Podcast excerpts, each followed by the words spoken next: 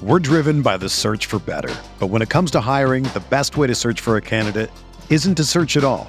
Don't search match with Indeed. Indeed is your matching and hiring platform with over 350 million global monthly visitors, according to Indeed data, and a matching engine that helps you find quality candidates fast. Ditch the busy work. Use Indeed for scheduling, screening, and messaging so you can connect with candidates faster. Leveraging over 140 million qualifications and preferences every day, Indeed's matching engine is constantly learning from your preferences, so the more you use Indeed, the better it gets. Join more than 3.5 million businesses worldwide that use Indeed to hire great talent fast. And listeners of this show will get a $75 sponsored job credit to get your jobs more visibility at Indeed.com slash BlueWire. Just go to Indeed.com slash BlueWire right now and support our show by saying that you heard about Indeed on this podcast. That's Indeed.com slash BlueWire. Terms and conditions apply. Need to hire? You need Indeed. Welcome back to another episode of The Roar brought to you by Blue Wire. I'm your host, Billy Marshall, joined by my co host, John Ellis, to recap a week one game where the Carolina Panthers fell to the Atlanta Falcons 24 to 10. Uh, we will digest all of the news and notes and analysis that we can parse through. Uh, but first, I want to introduce my guest and co host, John. What's up, man? What's up? How you doing, man? Uh, interesting week one, no doubt. Uh, it's good to be back regular season. Diving. I'm just glad football's back. You know what? I am too. It's like we waited so long to get back into it. There's a lot to digest from this game. I know you looked at the film a little bit. I did too, and uh, let's get into it, man. It's good stuff. Yeah. So uh, obviously, there's each week there's going to be news and um, you know situations that occur after every game and i think the first place to start off is the injury to Jaycee Jaycee horn look uh, i'm not really interested at least today to get into um you know the discussion of you know the player and his future i just think that this is another situation where we were very concerned about the depth in the cornerback room. Uh, I thought they were they did a good job of finding Troy Hill. Um, we'll get to the analysis of this game, but I don't think I, I there's nothing I can take away from the past defense performance against a quarterback who refused to throw the ball. Um, but to me, as it pertains to Horn, I just I don't know what to say anymore. Like honestly, like I yes, I feel for the player. It's terrible but I just I'm I'm not going to say I'm speechless because you know it's just become a consistent thing now every single year. I mean, this is the thing, Billy, with with Jaycee Horn. Every year we we talk about certain players. We went through this with McCaffrey for a long time, where you know injury prone, injury prone. Look, there's a big debate out there about whether a guy's injury prone or whether it's just bad luck however you slice it, and that's a debate for another show. This is now year three with another, I don't want to say catastrophic, but this is significant now. This is a hamstring, and we saw when it happened in real time. We knew that there would be consequences to this. And the report from Jeremy Fowler this morning, and as you just talked about, you know, he's going to miss several weeks, if not more.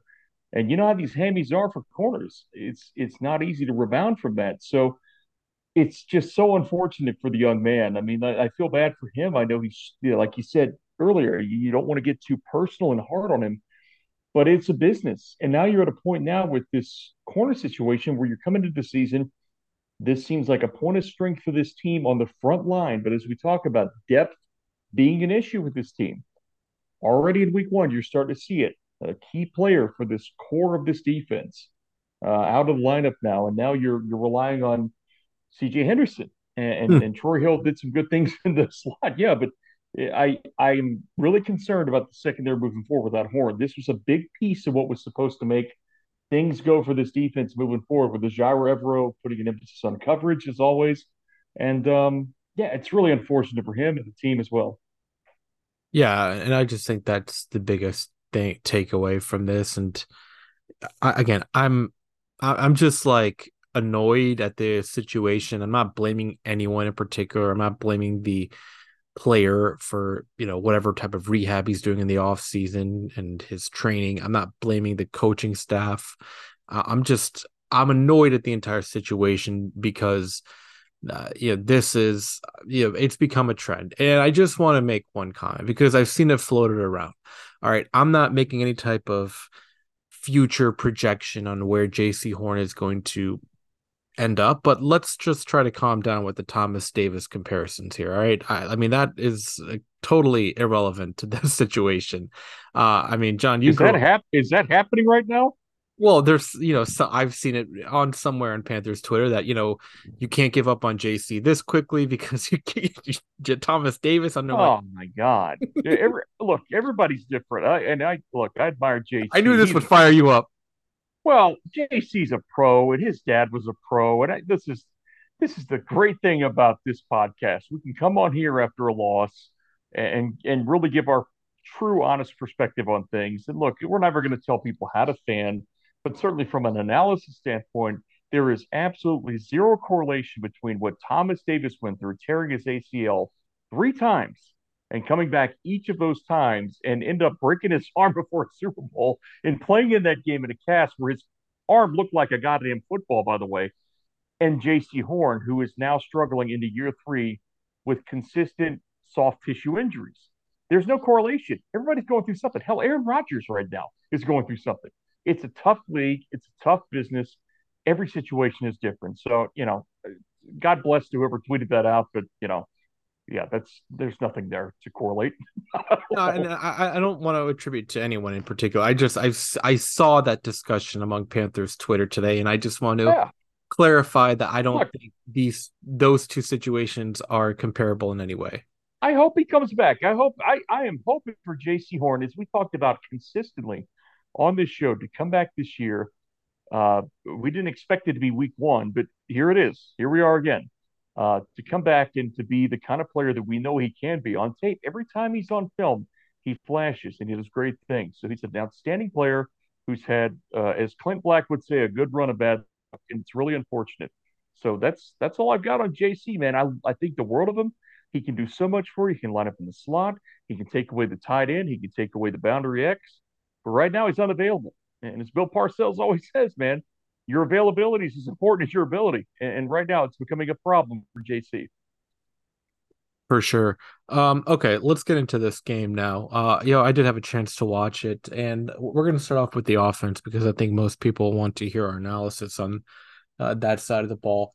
Um, yeah, so I mean, it was a very like, you know, the I wouldn't say the energy was off. I just felt there was just a little um, complacency, in my opinion, with the offense. And again, understanding the situation with the um, skill talent, it's not the best right now, and we have to acknowledge that.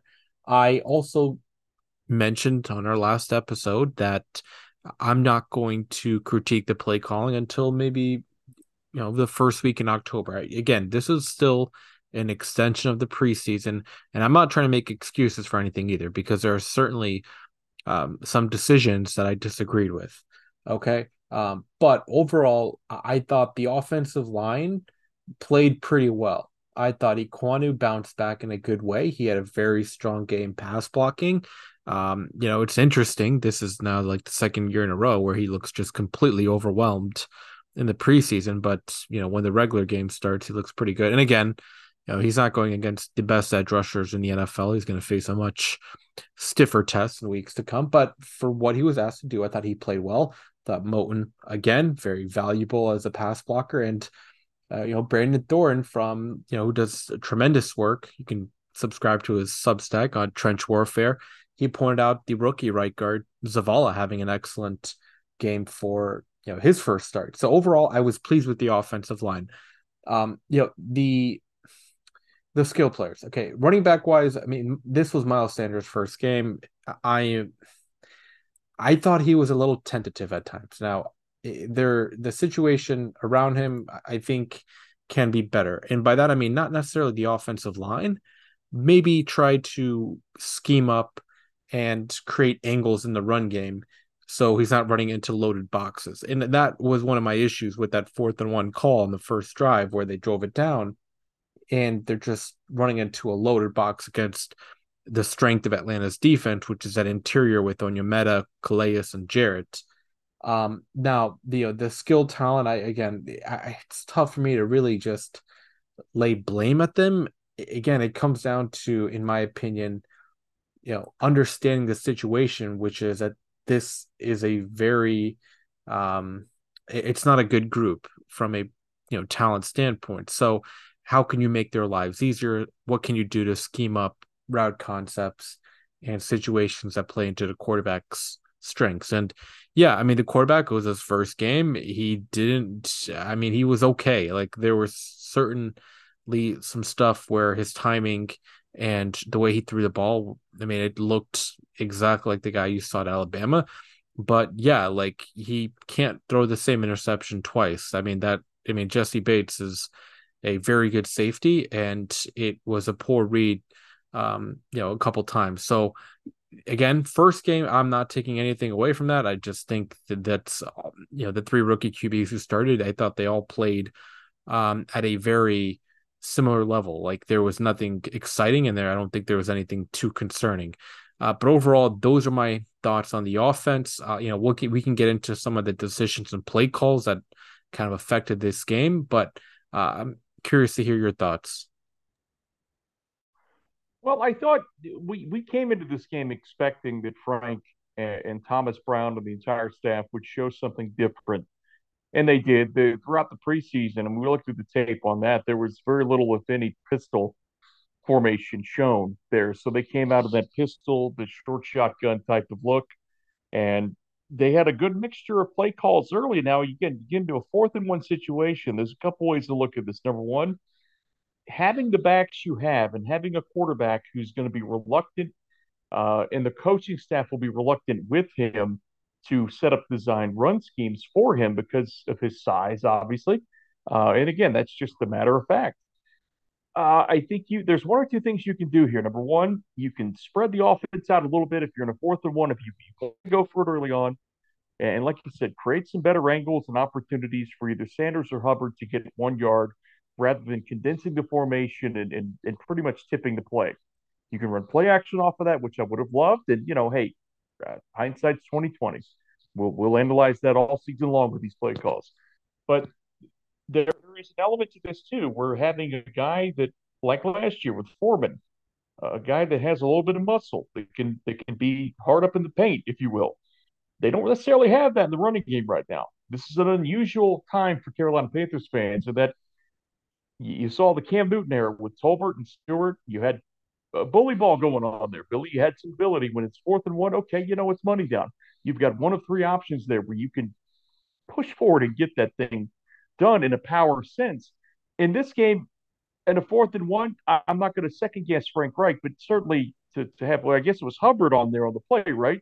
On the fourth and one, it was just, it was swallowed up. But again, that comes down to blocking, spacing, angles, uh, everything you talked about and I thought Bryce, you know, there were some moments there that were great. There, there was an out route there to, to Mingo with Brandon yeah, that was a nice throw. Hit. That was a great throw. Uh, I thought the drive where Hurst got the touchdown that that was that was fun to watch. That's how you have to take this early on as a rookie quarterback guided team. I think if you're a fan, and again, we always tell you we're not going to tell you how to fan, but at least as an analyst, I'm not surprised they lost that game just in so much that it, it, felt, you know, Billy, I covered Clemson. This is like how it was for Clemson week one against Duke. The same exact situation. Turnovers, turnovers, turnovers. You give that kind of team that many opportunities on a short field or, you know, backed up in your own, you know, got five, 10 yard line. And there's an anatomy to each turnover you have to look into. The first interception with Bryce, it was a, just an unfortunate situation where Bates is hanging down there and he, he reads his eyes and and catches. It was basically the same thing on both, what I saw on tape. But there's an anatomy to it. You get a, a holding call on your special teams captain, Sam Franklin, which is very unusual and very rare. And then I would argue inexcusable. You can't have that happen on a kick no. that goes out of bounds, a short kick. And then you've got Thielen, who I know he's coming back from an ankle injury, but a rare offensive pass interference on him. So right there, and you have to also factor in Frank Reich, who took responsibility in the press conference, Billy, for the delay of game penalty as well. So you've got a couple of things going on there. In fact, three that push you back way onto the minus side of the field. And that just creates all sorts of problems for your offensive. You know that. This is a field position ball control offense right now. They don't have the explosion in terms of the skill position. We saw Damiere Byrd go down. We saw Shi Smith not part of this offense in terms of speed. They don't have it right now. So they have to play field position, ball control, triangle reads in this offense with the passing game. They have to control the line of scrimmage in the run game, and they can never get in a rhythm with that. And how many times we talked about it last week? Arthur Smith, you get behind by seven or 10 or whatever it was late in the game against an Arthur Smith team, it's tough unless you have the weapons to be able to come back from that. And hats off to their defense. I mean, look, you mentioned their defensive coordinator last week. You got to give Atlanta some credit here. They came out, they had some good pressure packages. I know our offensive line played better for Carolina, but they did some good things defensively, I thought. Bates is a great addition. But uh, I'm not too discouraged about Bryce Young. I'm not. I, am realistic like you are about what's around him right now. But I will agree, the offensive line, um, Zavala in particular, and Ikem as well. I thought they did a fine job in this game. Yeah, again, I think if there's one positive you can take away from this offensive performance, it is the playoff this offensive line. But again, Zavala is going up against Jarrett, Onyemata, Calais. I mean, these are three very good. Uh, I mean, I don't know. Calais is kind of getting up there in age, but he's still a pretty effective interior rusher. Um, now, you know, he's, I a, do. He's a foot. He's a foot taller than Bryce Young. I'm not trying to be funny here, but that was that was tough when he got a little bit of penetration. That kind of size can be emblematic of, of what we saw. Yeah, absolutely. And I just think again, Ryan Nielsen, he came from the Saints. Uh, so this is a very this upcoming week, which we will preview later in the week.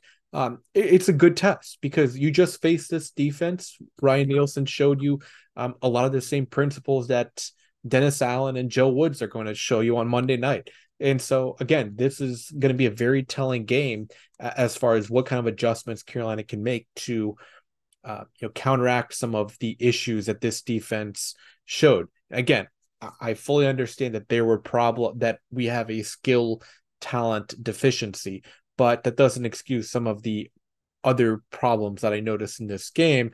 And well, yeah. yeah. just real quick, I know you were leading into this, but operationally, I mean, this is on Frank Reich too. I mean, we've been tough on Matt Rhule over the years, so let's be very honest. And Frank took responsibility for this in the presser this week. They got to get the play call in, man. They got to be some some tempo issues there in terms of some early down and early clock management situations that that were just unsavory. I just thought I'd slip that in too. That that was also an issue, and that's that's on Bryce, but it's also on the coaching staff to put him in a winning situation. I saw too many situations early in the game where you know it's 12, 11 seconds, and they're breaking the huddle. Yeah, and I just think like there's there were a few like self-inflicted mistakes that I don't believe will be like sustainable. Like for example, like you know they're having a pretty good drive. They're at near midfield. You know Miles Sanders has a nice run and then he fumbles the ball. I mean I don't expect Miles Sanders to fumble the ball every snap. I mean certainly he has to do better there. And then again, Atlanta goes down, scores a touchdown on an Allgeier run. They get the ball back. You know they're you know Carolina moving the ball pretty decently. They get a first down and at their 40 yard line, and then third and five you know, Ekwonu commits a false start, and then you know the next play, you know, Bryce Young is sacked. Um, you know, so overall, like those are the type of things that need to be cleaned up. Those are the type of issues that you experience in week one. And I just want to make one grand proclamation. Like this is week one. The, like week one is the biggest fool's gold in like America. Like it, it is honestly like it's it's it's like a, a, guy going through like a transformational weight challenge, but like not eating anything for two days, and all of a sudden thinking like, you know, he's lost twenty pounds and he's a new person. No, you have to eh, like mm-hmm. these type of things take time, and I I just I don't buy any into the narrative that you know week one is indicative of a larger trend. Certainly there are issues, and we will point those out. I mean, let's go back to 2001. Carolina won week one in Minnesota, didn't win a game for the rest of the year. So again, I, I think everyone just needs to, you know, we will point out the issues, but I also think that this past week, um, you know, it doesn't necessarily, you know, point to any type of long term um, issue. Again, Bryce has to play better. No one denies that. Uh, but you know, there were other things that I was sort of pleased with, particularly on the offensive line. And um, you know, one thing that I do want to kind of get your perspective, John, is um, what did you make of the situation? Uh, you know, it, it, I mean, it's really tough to tell, but um, you know, they have a really nice drive coming out of halftime. It, it's fourth and short. They ask Piñeiro to kick that field goal. I mean, were you fine in that situation going for the field goal? Would you have uh, potentially even gone for it and see what can what you can kind of uh, muster up? I I was okay with it at that point. I, that after what happened on the first drive, and you know, again, maybe I'm not the best guy to ask on this because I, I I sometimes kind of have a Neanderthal brain when it comes to this type of stuff. But uh, to to get points on the board in a game that I knew was going to be um, short on points, uh, I I was fine with that. Again, I was fine with the early down, uh, the early game decision to go for it on fourth down. I wasn't against that. I you know again, I'm not going to second guess the play call. There's some things you could do, I think, to maybe learn from that and grow from that. You remember this is another thing too, and I'm not making excuses for the quarterback, but the number one overall pick in the draft, the last time a, a, a guy has come in in that situation and won a game was our old friend David Carr from 2002. This is 21 customary. years ago. Yeah, 21 years ago. You're right. And it's a quarterback wins is not a stat we like to glamorize here on on on this show, The Roar, but I'll say this that obviously, you know, it's been a minute since you've seen this. Cam Newton had some explosive plays in his opening game, but like you said earlier about the Thomas Davis thing, to compare one to another is a dangerous proposition. Yeah, going for it there, you could go either way. I, I don't mind getting points in that situation because I think I know Atlanta well enough to know they have limitations with their quarterback, they have limitations with their skill positions. Although I thought it was uh, you know revealing that you know a couple of, of, possessions in this game, a couple of snaps at least. Uh, there were some opportunities for Kyle Pitts to make big plays, if not for some pass rush issues, because he, he broke some ankles on a couple uh, that that ended up not even getting thrown at that point. And then Drake London got shut out, so credit Carolina for that. Bijan was uh, electric, and he didn't get enough touches, I thought. And, but you get into a game with Atlanta, you know how it is with Arthur Smith, man. It's his DNA. You just you're good. it's like John Fox all over again. It's going to be a slugfest, a bit of a pillow fight. So points are at a premium. I was fine with that situation there, at least from a decision making standpoint. I just think operationally, from where we come from, analyzing a Matt Rhule team for the past few years, um, yeah, it felt bad. As I think as a fan out there, if you're watching it, you're saying, "Oh, well, nothing's changed." I get it. It's frustrating. It's a new staff. It's an entirely new system. It's an entirely new rookie quarterback. Um, let's. I, I feel good giving this a little bit of time because I know what this makeup is right now. When Matt Rhule would say, "Let's give it time. Let's give it seven years or whatever the hell it was, or three years," it's like, okay, this will run its course. This I still have a good deal of faith in. That decision I was fine with. Yeah. Okay. And, and overall, I just think like Hey, y'all, John Ellis here for Prize Picks, a simple way to play. I can make my picks and submit my entry in less than 60 seconds. It's the most fun I've had, winning up to 25 times my money this football season. You can select two or more players, pick more or less on their projected stats, and place your entry. I just picked Justin Jefferson to have more than seven receptions. You can do the same uh, with a laundry list of players and opportunities out there. Prize Picks offers weekly promotions that can lead to big payouts like Taco Tuesday. Each Tuesday, Prize Picks discounts select player projections up to 25% to provide even more value. Go to prizepicks.com slash roar and use code ROAR for a first deposit match up to $100. Daily fantasy sports made easy at Prize Picks. We're driven by the search for better. But when it comes to hiring, the best way to search for a candidate isn't to search at all. Don't search match with Indeed. Indeed is your matching and hiring platform with over 350 million global monthly visitors, according to Indeed data, and a matching engine that helps you find quality candidates fast. Ditch the busy work. Use Indeed for scheduling, screening, and messaging so you can connect with candidates faster. Leveraging over 140 million qualifications and preferences every day, Indeed's matching engine is constantly learning from your preferences, so the more you use Indeed, the better it gets.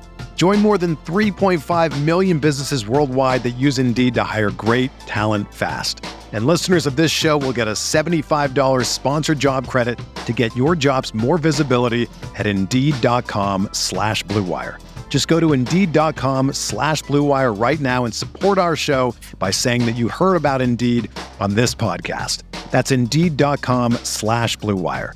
Terms and conditions apply. Need to hire? You need Indeed.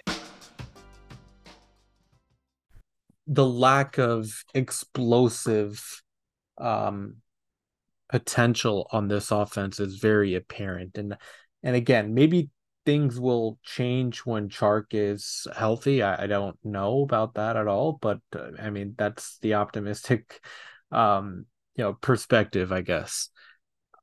Okay, let's transition over to offense and, or excuse me, defense. I mean, I thought defensively, like was, it's a tough game to analyze, but there were certainly some standouts. Um, on that side of the ball. And the reason why I think it's tough to analyze, and I'll get to those standouts, is this quarterback for Atlanta. I, I have no idea what to make of him. He was not attempting to throw the ball past five yards. Like it, it was the most inexplicable. I've never seen a quarterback performance like this. I, I can't remember. Maybe that PJ Walker against the Rams game last year. Yeah, that's this, what I. That's exactly what I thought of when I saw the tape. This was just. I mean, like you said, John, Pitts was getting open. London had a couple snaps where he was open, but he was just checking down, checking down, checking down. And just, I don't know if that was what he is being coached to do or if this is just how risk averse he is. But I thought the Carolina front was outstanding in this game, particularly Derrick Brown and Brian Burns. I mean, Burns certainly played, you know, he had a, like a, he had a point to prove. Um, and Houston, his first game, I thought he was very good as well.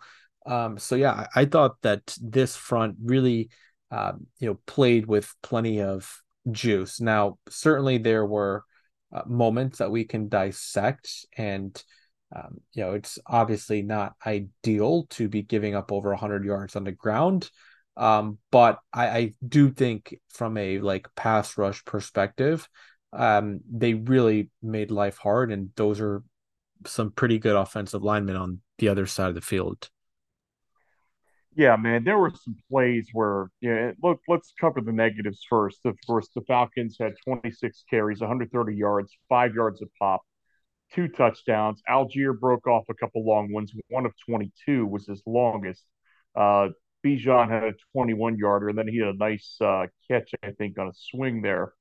And that's you know going to happen. He's an incredible player. He's got all sorts of stuff in his toolbox. But I I thought Bijan was a little under, underutilized, but that's Arthur Smith's problem, not mine. Um, if I look at the defense overall, I agree with you. I thought the front uh, number of fronts they ran there, and a lot of it was what we expected uh, on base. There, you got sort of your your boss fronts or your big fronts there with uh, you know, Shy Tuttle got a lot of snaps. I thought DeShawn Williams had a rough go early, but he came back and had some good plays in, in the second, third, and fourth quarter.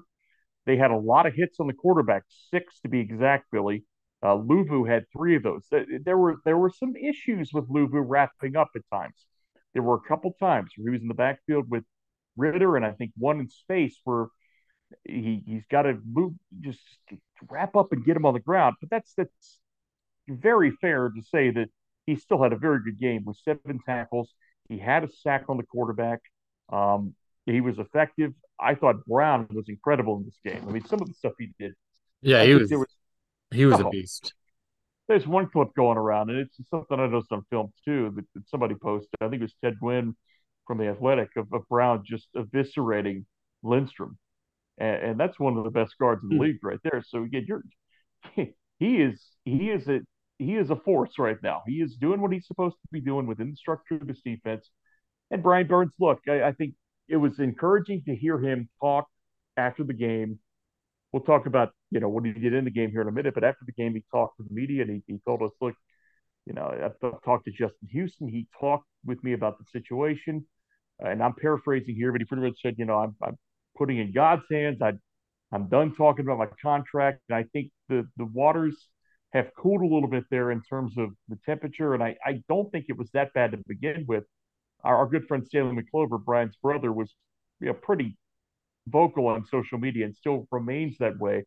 But I think from a business perspective, you mentioned it last week to me. We were texting back and forth, and you said, let's not overreact. This is how negotiations go. I couldn't agree more. It's a long play here for both sides. We've seen Bosa get paid.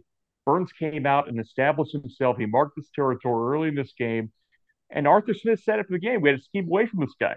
I think it's pretty true on tape. It wasn't just him glamorizing Brian Burns. He said, you know, we just scheme away. And there was a lot of that going on in the second half where they realized, oh, shit, this guy, not, number zero is kind of wrecking our day here. I had a good game, seven tackles, the second half, um, and the tackle for loss. But I thought Derrick Brown was a standout. I mean, he was flashing everywhere on tape. I thought, you know, the, here's one thing I'll say.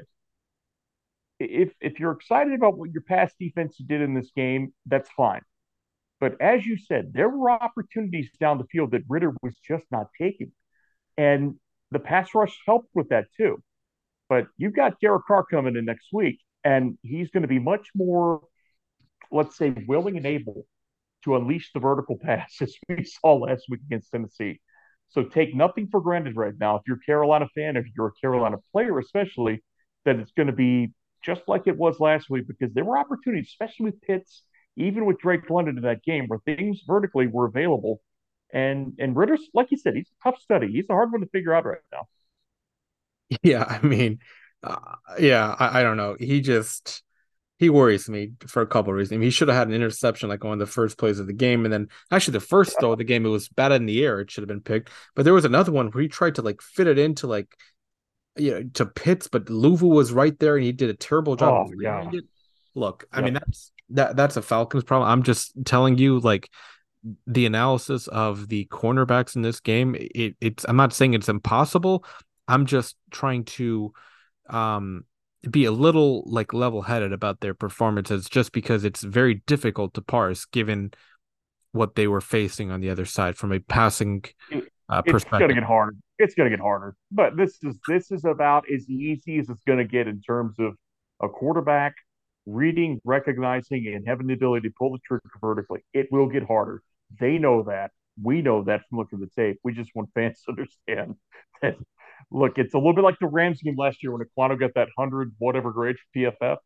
Just the same thing with exactly. I was going to make that comparison too.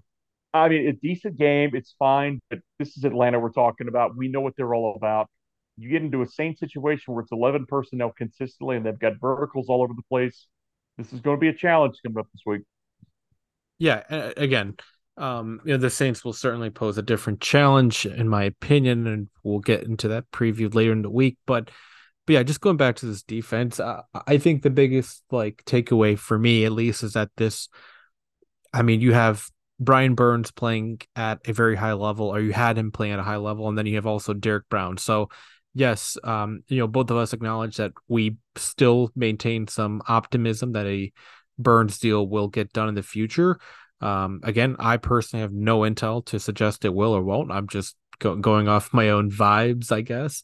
Um, but like overall, like he showed up. Um, you know, DeShawn, I thought DeShawn Williams was pretty good too. I, I don't know if you have any thoughts on him. Um, I thought he kind of, you know, made a few nice uh stops in the in the in the backfield overall. I thought he had I agree. a game. I uh, thought 96. He, look, he there was a couple times early in the game, at least one play where I saw on tape where he he got a little bit out leveraged there on a block. But I thought as the game wore on, he was about as consistent as anybody in the game in terms of, uh, you know, getting penetration, but also maintaining gap integrity in the run game, and also getting a little bit of pop in the pass game. I like 96. I like him. I know there's there's some additional roster moves that were uh, made today. Well, I'll give you some updates on that here in a minute. They they this would come to you here on a Tuesday. Uh, the Panthers made a couple of, of moves, and they've got a guy in for a tryout on offense. But yeah, I thought you know him and Nick Thurman too. Thurman has been kind of put in there at nose tackle. He played with New England for a minute. I, I thought there were some good things on tape from him as well. Shy Tuttle, uh, you know, again, it's an interesting mix here. Um, it, it's going to be kind of fun to watch this defense uh, progress they they held them to two at ten on third down. I'll give them that. I mean, look, that's the money down. I know it's Ridder, and it will get harder, but uh, there there were some good things. I thought ninety six DeShawn Williams was was really good on tape. I really do.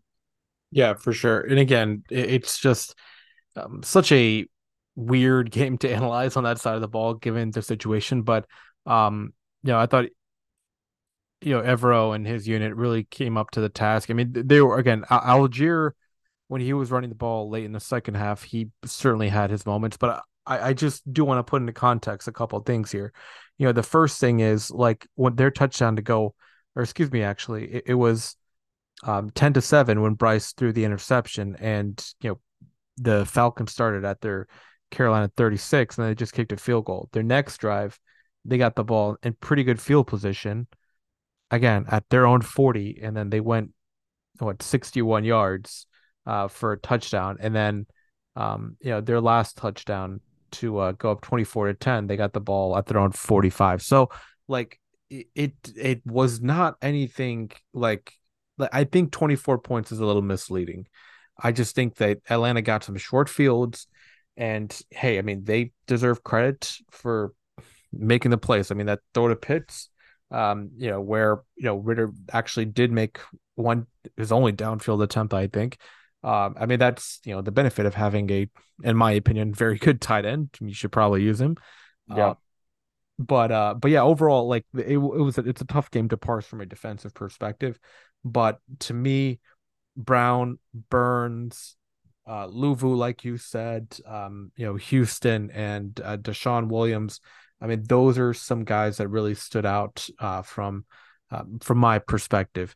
I mean, this secondary, like, yes, I don't think any of them necessarily played horribly, and it wasn't like a situation in Tampa Week 17 last year, but they have to really come up to the task uh, starting this week against the likes of Olave and Thomas and Shaheed. Um, because yeah, th- this I mean, they have to if this defense wants any type of competency. Uh, but yeah, John, I, I, just think this defense uh, pretty good first impression under this new scheme, and we had pretty high hopes as it is. Um, I'm going to be fascinated to see how they do with uh, the loss of Horn, but I, I am excited to watch them just because I think the front can finally set the tone for them.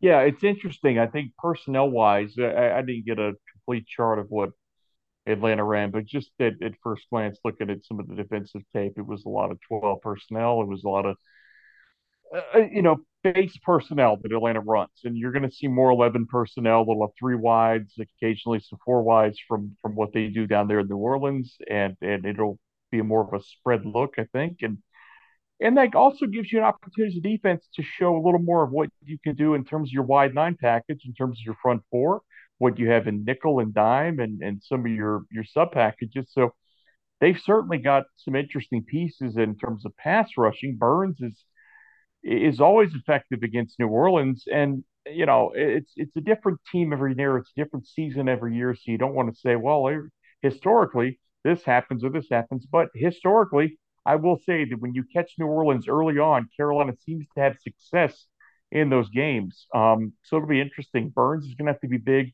penetration in the middle with Brown. Uh, there's no Alvin Kamara in this game. They've got some interesting weapons. We'll break this game much more down later in the week, but it's a much different, I think, construction in terms of what they do offensively than Atlanta. So it's going to be interesting to see how that mirrors itself defensively from what they did against Atlanta. Uh, you know, like Yetur Gross-Matos is a guy that had two snaps defensively in this game. They were playing a lot of the big guys, a lot of, a lot of sort of the base feel in that defense. And we expected that with way Atlanta runs the ball and how they establish the line of scrimmage. It'll be interesting to see against like a New Orleans team, a team that's a little less inclined to run it, a little more inclined to to be throw first, pass uh, or run second, I should say. Um, if that changes the defensive strategy, but yeah, I thought Evero's defense was fine. I thought it was a good start. Um, Allgeier's a tough running back. Uh, Bijan's a tough weapon, but uh, you know they did a fine job other than that. Yeah, for sure. My my early lean on Tuesday, September 12th is that I I do believe Carolina will beat the Saints this upcoming week. I just think like like you said, um, you know, the past couple years they faced the Saints in week two, like on an early Sunday kickoff. But you know, I, I know this one's on Sunday night, but still they've, um, you know, outside of that, yeah, I think it was that one game in 2020 and was a couple years in 19 and 20 where they kind of struggled at home against them. Uh, they've actually played really, they've played the Saints tough at home and they've actually won a couple of them. And, um, but yeah, like I, and I also think just overall, like this, a, a lot, again, it's the week one fool's gold narrative. I mean, you have the Saints, you know, gutting out a close win at home against a tough Titans team, and you have Carolina, a young team with the new regime, you know, looking uh, a little overwhelmed. And uh, again, you can't get too high, you can't get too low. I just think like a lot of the narrative is going to shift back in the opposite direction, and I think, you know, that's why I I believe that Carolina has a lot of advantages as they go into this week two game. You know, they have tape on you know how to attack this scheme because it's a very similar scheme that Dennis Allen runs. Of course, nothing to take away from Allen. He's obviously an excellent defensive coordinator, so I'm sure he's going to make some adjustments uh, as well. Uh, but I do feel like this is setting up for a pretty good opportunity for Carolina to, um, you know, take advantage of a win on. Uh, looks like an early Monday night start. Uh, it's a little. Oh, it's double header. Yeah, oh, they, yeah, got, it's a double header. That's pretty cool. our buddy, our buddy Dan Orlovsky's on the call with Chris Fowler in that game. So there's a there's a two for one that night. That's so cool. yeah, that that's going to be cool. Yeah, I'll be at that game. I'm looking forward to covering it and and, and giving some insights from sights and sounds. And one thing you mentioned, I'm keeping a close eye on, as you asked me to in the preseason. Um, and I don't think we did a follow up podcast on this. The proximity of, of Thomas Brown to the quarterback and sort of the structure on the sideline. There's some things we look at here when we cover games. So we'll obviously have a chance to talk to Frank and Bryce after the game, and, and maybe maybe Brian, some other guys. But yeah, it's it's interesting to get an early primetime game. I, I'll say this: there's a couple roster moves here. The the Panthers did, according to Joe Person and a few others, uh, re-signed Deion Jones to the practice squad. That'll be interesting to see if they work him into the rotation at all. They still uh, have some veterans there with Shaq and, and Luvu and, and, and Grugier Hill, but uh, Deion Jones is back in the building. Uh, they did sign Lamar Jackson, not the quarterback, but the corner uh, back, the defensive back from the Ravens, or I, I, think he spent time actually with another team, but he's uh, he's in the building now. And they signed Chris Wormley, who was a I don't know if you know. Yeah, he's a pretty good body for the interior. Yeah, he's he looks. So they, they've added a few pieces there that came through the wire yesterday and today. So it's interesting. It's always interesting after week one to see the roster shuffles and, and who they bring back. I had a feeling Jones would be back after week one.